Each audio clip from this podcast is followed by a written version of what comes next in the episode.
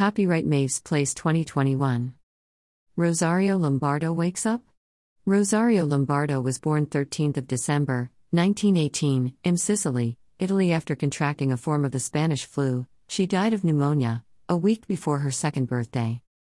Her parents, obviously, were struck down with grief, but her quick thinking father called up a family friend, Alfredo Salafia, an embalmer, to immediately preserve his little girl's remains. In 1918, the embalming process was relatively new, and Alfredo was well known for performing some of the highest quality embalming, not only in Europe, but would pave the way for modern embalming methods today, globally.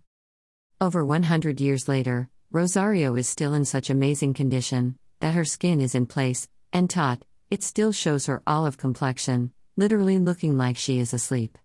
Her hair still in place and apart from some condensation that makes her look a little damp, she is still as angelic as she looked on the day she was entombed. It is said that twice a day, her little eyes open and close, which scientists have put found to an optical illusion caused by the way light enters the room she is in. However, if someone wanted to film her time lapse during a day, from the side, it would be possible to see if in fact her eyes do open and close, or if they are constantly slightly open or closed. Either way, her eyes are still in place and can be seen as a beautiful blue color, whereas you would think that after so many years they would have dried up and fallen back into her head, but this was the quality of Alfredo's work embalming her. Unless she is still around somehow. Rosario can be viewed, or at least could be viewed before any restrictions came into force, in the Capuchin catacombs, Palermo, Italy, and is within a glass coffin, shrouded in a small purple blanket, little bow in her hair. The Crying Boy Curse. Started many years ago, supposedly in England, but could have been reported many places around the world, as many paranormal experiences often are. The Crying Boy painting is one of a series of paintings by Italian painter Giovanni Bragolin. They were first distributed in the 1950s, but replicas can still be brought today. On the 5th of September, 1985, the Sun newspaper in England reported a story about a firefighter. He claims that several houses he had visited had caught fire and that the crying boy paintings had been not only spared, but completely untouched by the fire, frame and wall behind it. This was later debunked as many experiences are, even en masse. It was claimed that all of the paintings and replicas had been varnished by an anti flammable varnish. Though I have to admit, as an artist, I wouldn't spray any chemical on paint and I realize it will age naturally and be at risk of potential fire damage. I would have thought this would mess with the overall clarity of color and effect of the painting, but maybe that could be true. However, it doesn't explain why the areas around the painting were damaged. Millions of people who have purchased the paintings or replicas have spoke of other experiences, such as shadow figures being seen or a child heard crying in the night, where there are none doing so. Multiple people threw away or destroyed their copies, but you could buy one today if you wanted to. Does Mary weep?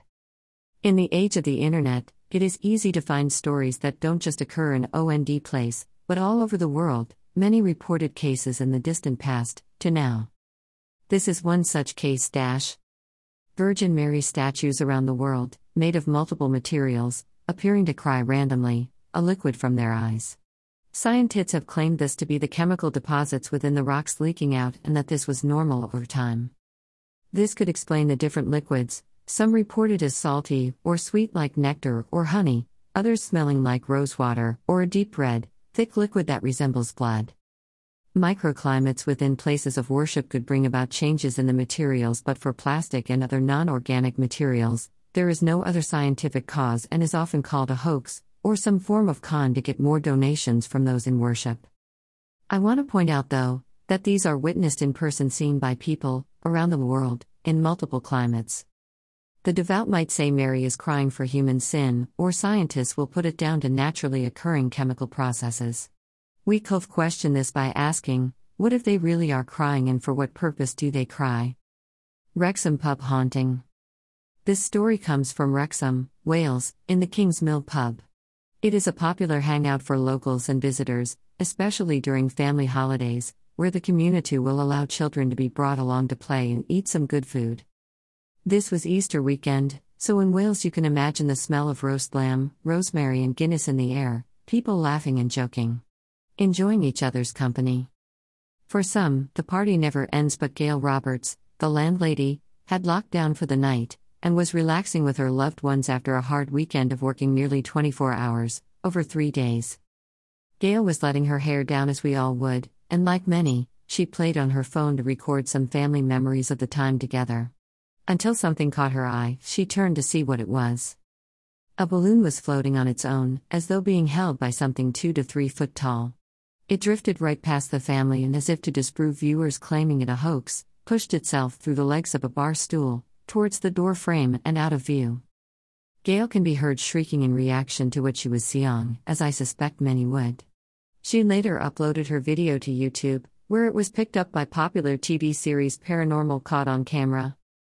This is one of our recent, convincing cases, where it could be said it is actual proof of an afterlife sentience. Have you seen this video? All cases on this blog are available to see or read online. I would love to hear what you think, or about your experiences. Demon toys? Recently, in the UK, we had a story about a host of supposedly demonic, or possessed toys, that have been making life a misery for those in the same house as them. I know what you are thinking why not just throw the toys away? Or destroy them? The truth is that in multiple cases, where this has been tried, it has failed and either pissed off supernatural entities, or the problem has been spread onto others. In most cases, if a toy is possessed, this is because it has been witnessed to, or involved in the trauma, or death of a child, who regarded the toy as special to them. Other reasons for a real possessed toy would include emotional attachment, such as jealousy or fear, can leave imprints upon the environment too. Just throwing them away is not a solution, nor is trying to destroy it, as the attachment itself will spread to other things, maybe even people, or could cause further harm and possession of other forms of life, animals, or people. You wouldn't just let one loose on the public, or you shouldn't do so because that will not work and it is just asking to piss off the wrong spook. They are not believed to be the spirits themselves, who used to own the toys, just the energetic imprint left behind, over time, from events. Under certain circumstances, these energies spread so containment is probably best. Have you got any demon toy stories to share, or perhaps live in a haunted house? We would love to hear from you.